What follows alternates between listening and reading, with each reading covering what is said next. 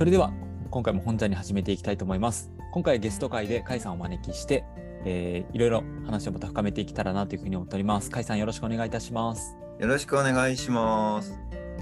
だいぶ前回から空いてしまいましたが、前回は、うんじゃないっていうあのシリーズでしたよね。そうですね、哲学のお話ですけども、はい、うん今回はまた哲学にこうちなんだ本を一冊紹介してくれるということで、とても楽しみにしております。はい、そうですね、はい、ぜひともよろしくお願いします。よろしくお願いします。では、早速ですが、本題の方に移っていければと思うんですが、今日はどういった本をご紹介いただけるのでしょうか？はい、えっ、と、今日はですね、えっ、と、この、えー2月にですね、新書大賞2023っていうのが、まあ、なんか発表されたんですけども、この大賞を受賞したあー作品、えー作品というか本ですね、現代思想入門、千葉雅也さんの本ですね。来ましたね。なんかすごく売れてるみたいですね。うん。もう本,、はい本屋に行ったら、もう確実に今、どこの本屋でも置いてあるんじゃないかなって目目につくかもしれないですね。えーもう積んでありますよね。はい。なんですけど、まあ言ってもですね、哲学の本なんでですね、えっ、と、難しいというか、まあすごくわかりやすく書いてあるんですけども、あーなかなかでも、えーし新書とはいえですね、そんなにあのブームになるほど売れるっていうのが結構、えー業界でも あの話題になっているみたいで、まあもう、もうそろそろ多分、えーっと、えー書かれて1年ぐらい経つかなっていう感じですけども、はい。まあ、この、えーっと、大賞受賞っていうことで、またちょっと、えー話題が、再燃しているので、えーこのタイミングで扱っとこうとお思いました。ああ、ありがとうございます。いや、はいぜひ、なかなかこう、手に取ろうともしてしてるけど、哲学っていう言葉が入ってるから、なかなかこう、踏み出せないっていう人もいると思うので、まあ、今回の放送を聞く中で、ちょっと興味持ってもらえるといいですね。そうですね。はい。まあな、ちょっとん脱線といいますか、あの補助線になるか分かりませんが、あの関係ない雑談をしながらですね、あのイメージしてもらいながらお話ししてみたいと思います。はい。よろしくお願いします。はい。で、まあ、早速、あの、全然脱線というか、本筋と関係なさそうな話になるんですけど、あのまあ、うち今子供がまあ2人いて、あんまりテレビ見ないんですけど、まあ、子供ってなんかもうちょっと、テレビをですね、かじりついて見てたような自分の記憶だとあるんですけどね、うんあの、西島さんってあの、スーパー戦隊シリーズって知ってますかね？はい。大好きでした。見てましたまあはい、見てました。私もテレビにかじりつきながら見てた時代ですね。ですよね。今はまあ毎週日曜日にこれ放送していて、えー今日収録時点がですね、ちょうどまあ日曜日なんですけど、今日がですね、今やってる アバタロー戦隊ドンブラザーズっていうやつの 今日最終回みたいですね。はい。で、来週からなんか新しくキングオージャーとかいうのがうん王様戦隊らしいですけど、まあなんか毎年あの いろんなパターンで出てくるなって思うんですけど、えーなんか好きだったやつってなんか記憶とかありますか？えっと、戦隊ものでいくと、ゴレンジャーとか、なんかそのおあたりの名前で記憶してるんですけど、非常になんか楽しく見てた記憶がありますね。そうですよね。ゴレンジャーはまあだいぶ古いやつで、きでも結構再放送とかですね、うん。えーもう結構してるので、僕も再放送で、えー夕方ぐらいとかでうん多分見てるんですけど、うん。うんで、今もあの最近はですね、あの、ねこれ、東映の特撮チャンネルが YouTube にあってですね。はい。で、この間、その YouTube で、五星戦隊大レンジャーっていうやつの最終回をですね、まあ、うん公式チャンネルで見たんですけど、はい。これがね、すごく 面白くてですね。へえ。で、まあ、これ大レンジャーっていうのは、はい。なんかあの、まあ、あの各戦隊いろんなパワーを使うと思うんですけど、ん大レンジャーはあの気力っていうのを使って戦うんですね。はい。で、対する敵はですね、敵のゴーマっていうやつがいるんですけど、これはあの、揚力っていうのをうん。使うんです。なんかサイコパワーみたいな能力があるんですね。で、えっ、と、まあ、あの、本の話どうしたってことですけど、ちゃんとこれつながっていくんで、ちょっと、うん 聞いてもらってですね。それで、えっ、と、その大レンジャーの最終、最終回なんですけど、はい。えー大レンジャーが、まあ、ついにゴーマを追い詰めるっていうところでですね、で、その割と直前にあの、えー大レンジャーたちのこう先生だった同志核っていうのがですね、まあ、一回死んでるんですけど、それがなんか急に現れてですね、えー気力と揚力は表裏一体なんだ。お前たちの争いは永遠に、えー繰り返されるんだみたいなことをなんか言うんですね。うん。で、あの大レンジャーたちもななんだなんだどういうことだってなるんですけど。う。うんん、で、まあ、なんやかんやであのゴーマをやっつけるんですね。うんうん、なんですけど、まあ、この同志核はですね、それで終わりじゃないんだみたいなことを言うから、なんだろうってもやもやしながら、とりあえず世界は平和になって、大レンジャーは、あー解散するぞってなるんですね。うん。なんですけど、話は唐突にあの50年後の世界になってですね、はい。でゴーマがまた 現れるんです。あら、繰り返されたんですね。そうそう そうなんです。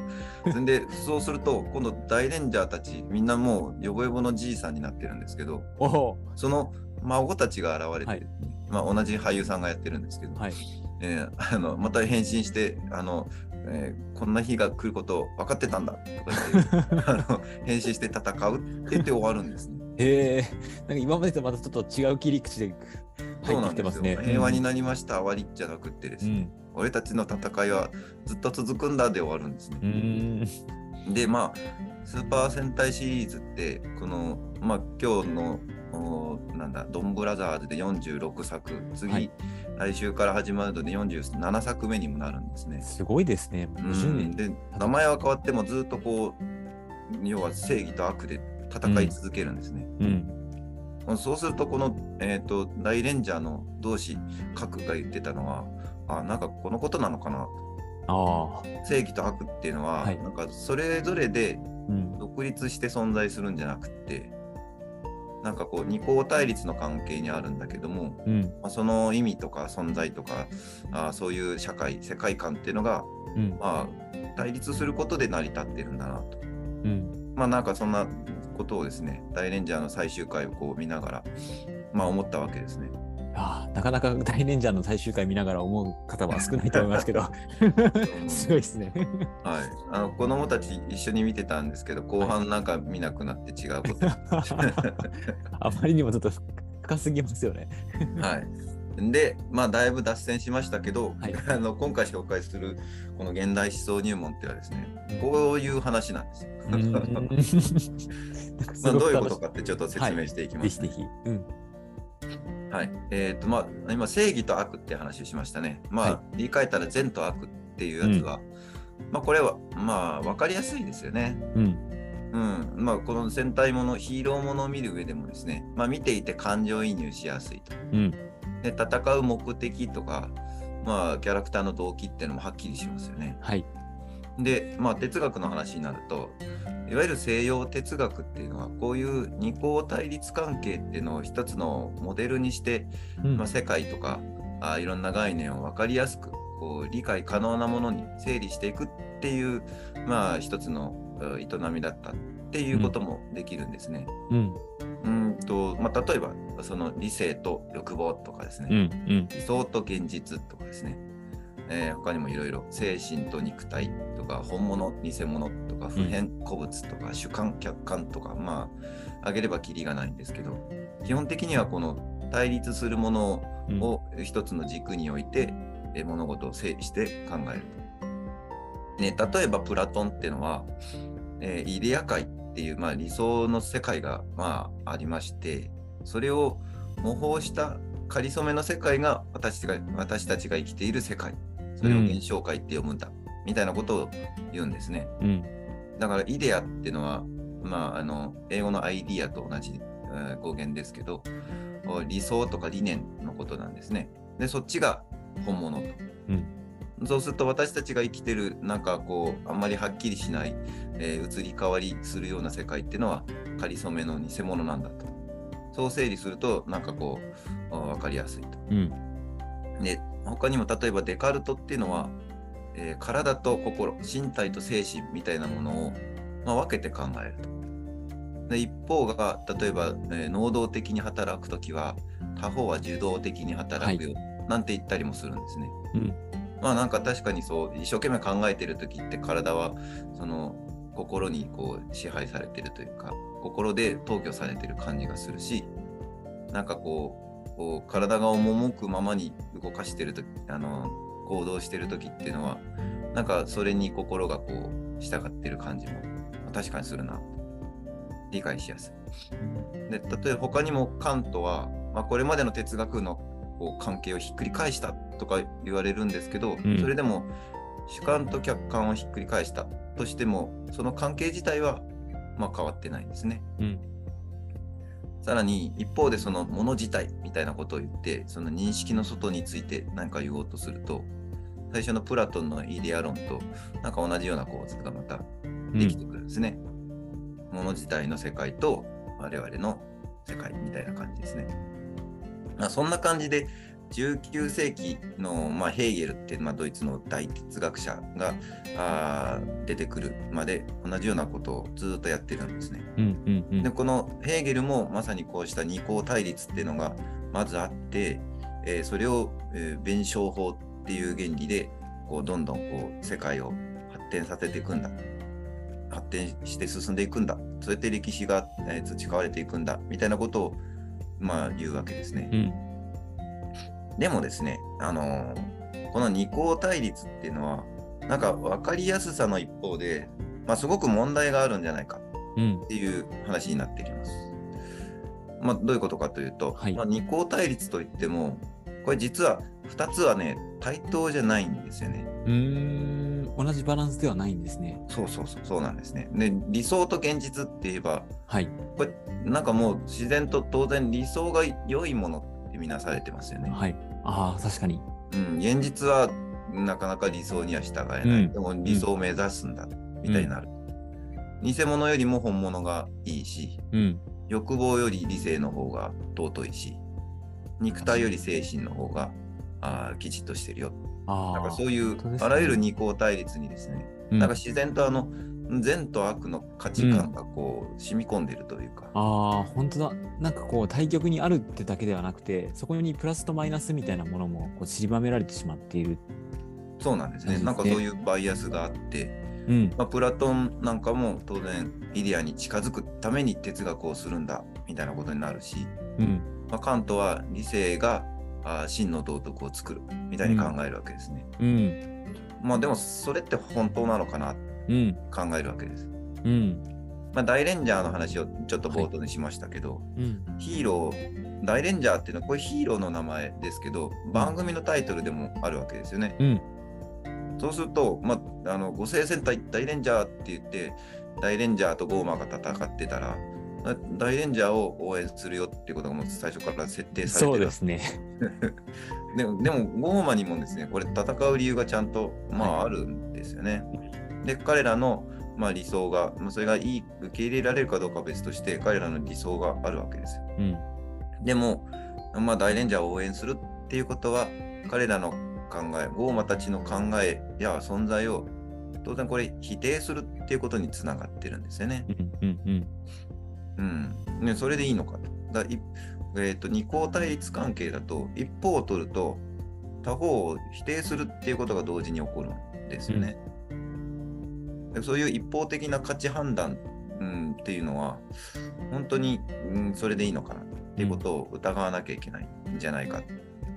と、えー言い始めた人が、哲学の歴史の中でいて、それがヘーゲルの後に出てきたニーチェっていう人なんですね。うん。で、このニーチェのおこういう批判的な精神を引き継いで、えーこの本で紹介されている現代思想っていうのがはいあるんですね。うん。まあ、ニーチェについてちょっと簡単に言っとくと、えー説明しておくとですね、まあ、ニーチェはあの悲劇の誕生っていう、まあ、最初に書いた本の中で、えーギリシャ悲劇っていうのはアポロン的なものっていうのとディオニソス的なものっていう二項対立があるっていう分析をするんです。まあ、ニーチェもこうやって二項対立関係をやっぱ使ってくるんですね。うん。でも、これはあの秩序と混沌ってまあ意味なんですけど、アポロンが秩序でディオニソスが混沌って意味なんですけど、これあのさっきの流れでいくと、秩序が善でうん混沌が悪って感じがするんですけど、はい。まあニーチェは違うんですね。おこのーなるほど。混沌の方に注目します。うん。でニーチェはこの混沌の方こそ、このエネルギーうん。っていうのがこうあってそれがでもそれだけじゃ何も意味付けされないものもうぐちゃぐちゃなものなのでそれに秩序が合わさって初めて意味を持つようになると。だから、えー秩序と混沌アポロンとディオニソスはこれ拮抗関係にあることによってそこで初めて意味を持つんだって考えるんですね。でここでいうギリシャ、えー悲劇っていうのは、まあ、プラトン哲学以前のものとして、まあ、考えられていて理想とか真理とかに完全に抑え込まれるような以前のもっと生き生きとしたこう二項対立が、うんなんかバイアスなしバイアスなしにですね、えーそれぞれがこうなんかこう拮抗した感じのものを想定してるんですね。うんうんそれっていうのは、まあ、大レンジャーの話にまたそれちゃうと、うん。気力と揚力の永遠に続く戦いがある。うん。うんあるからこそ、スーパー戦隊シリーズっていうのがいまだにこう衰えない人気があってですね、うん。えーもう何年かで50年になるんだっていう、うそういう歴史を今も持ってる、うんまあ一つの要因なんじゃないかなって思うんですね。うん。まあ、ニーチェはこうしたギリシャ的な生き生きとした力っていうのをプラトン哲学とかキリスト教がダメにしたってまあ批判する、まあ、それがいわゆる神は死んだっていう言葉につながってるんだと思うんですね。うんうんうん。うん、まあニーチェといえばそのそういったキリスト教批判が有名ですけど、はい。まあ、これは彼は単にキリスト教は良くないって言ったんじゃなくて、まあ、キリスト教が現在につながる善と悪悪の価値基準っていうのを設けたっていうことに、まあ、注目して、えー批判をしていきますね。まあ、今回はちょっとそこに細かくは触れませんが、まあ、弱者こそ善、強者は悪だっていうふうにまあ位置づけたとうんいう部分をあ強く指摘したんですね。この善悪もに、えー当然これ二項対立はいの関係にあるんですけど、うんこれもどうしたってそれ自体がその価値を持ちますよね。善は良いし、うん悪は悪い。そうですね。まあ当たり前なんですけど、でもニーチェの主張は言い換えると、悪い方を評価したっていいじゃんっていうことなんですね。うんうん。うん、キリスト教があるいはあそれにつながる道徳っていうのがあるいは言葉を変えて理性っていうやつがそれをさせなくしたと。うん。もう悪いを評価することそのものをもうあのいけないことだっていうふうに排斥するようななんかあのバイアスがあると、うんでもそこで初めていろいろ見えなくなる。あーっていうことががあるんじゃないか。っていうことを指摘してるんですね。うん。うん。うん。で、まあ、あの、全然本の、あの、全現代思想の話に まだつながっていかないんですけど、これからですね。えーとでも実はそんなことなくてですね、この本は、えーこんなこと言ってますね。うん。二項対立で物事を捉えることは、うん。まあシンプルで分かりやすいけど、うん。シンプルであるっていうこと、分かりやすいっていうことが、まあ、果たして良いことなのかと。うん二項対立は一方を取ると他方が否定されるようなモデルうんなんだっていうのは、まあ、さっき見てきた通りですよね。はい。うん、でも今こう多様性って言われるような時代にですね、うんその間のグレーゾーンっていうのがあるんじゃないの？はい。そういう曖昧なグレーゴグレーゾーンこそうんうん今大切にしなきゃいけないものなんじゃないかなと。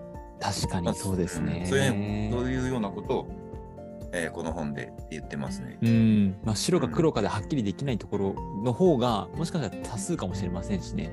そうなんですよね。うんうん、しかも白を取ると黒は取れないというか黒を否定するみたいなうん構図ってやっぱり、えー何かこう対立ばっかり生んでですね、うんうんうん、なんか新しいものに進んでいかない気がしますよね。うん、うん、そうでですね。現代思想っていうのはこの二項対立の狭間間にあるもの、どっちとも確定できないようなものについてをうん、もっと掘り下げて見ていこううん。っていう考え方なんですね。うん、うん、うん。でこの「現代思想入門」っていう本ではあーそういうことを考えたデリダ・ドゥルーズ・フーコーっていうですね3人のうん、この現代思想って言われる、えー哲学者あについてメインで取り上げて、まあ、詳しく解説しています。うん、うん、うん、はい。まあ、ちょっと詳しい、えー、と中身の話はちょっと,、えー、と一回回をまたごうと思いますけども、はい。はい、どうですかね。やっぱりこう二項対立関係ってまあ本当に分かりやすさうん、っていうのがあるし実際僕らもなんかこうそういうえーモデルでものを考えることって多いですよね。そうですね。やはりもう分かりやすさといいますか、まあ、明確にこうこれがこっちと違うんだってことがこう言い切れるので使いがちですけどでもグレーなところってうんやっぱり物語になかなかしづらいですよね。どちらも持ち合わせてるみたいな形になってしまうと分かりにくさやっぱ人間って複雑でありながらもそこを描くってなると子供たちにとってはどっちなんだろうみたいなことがこう迷いが生じてしまうがゆえに白と黒ってはっきりさせている物語が流行ってるんでしょうね。そうですね。うん、なので、まあ、やっぱり僕らってこうわ分かりやすくしようとかですね、うん。えーよりよく伝えるためにうん。とかですね、うん。あのまあ、そうやって整理をしたがるんですけど、はい。整理しない状態をいかに、えー伝えるかっていうことを、一方でやっぱ考えなきゃいけない。うんいうのがうんこの本ですねえっと著者千葉さんがすごく主張していることなのかなとうん。思いました。いや、本当そうですね。結局、つまり何なのってことを要約してしまうと、その複雑なものを全部伝えきれるかというとなかなか難しいものもありますよね。いやいや、本当そうなんですよ。うん、つまり、つまり何なのかとかですね。うんそれって僕らもね、言いたくなるときあるんですけど、うん うん。でもそのなんかう例えばすごく説明上手じゃないなこの人っていう時も、その説明しようとする過程の中に意味があったり、うん。なんか本質があることって実はあるんですよね。うん。うん。だからまあそういうとこを見落としてで結論だけ言えよっていうのはすごく大事な部分、あるいはその人がその意見を言うっていうことの意味とかを、こうなんか、えー切り落としてしまうっていういやー本当そうですね。怖さがありますよね。うん。結論から、結論を見たときに、その人じゃなくてもいいじゃんって なってしまいそうな時がやっぱりあるので、それは本当難しさだなって今聞きながら思ってました。はい。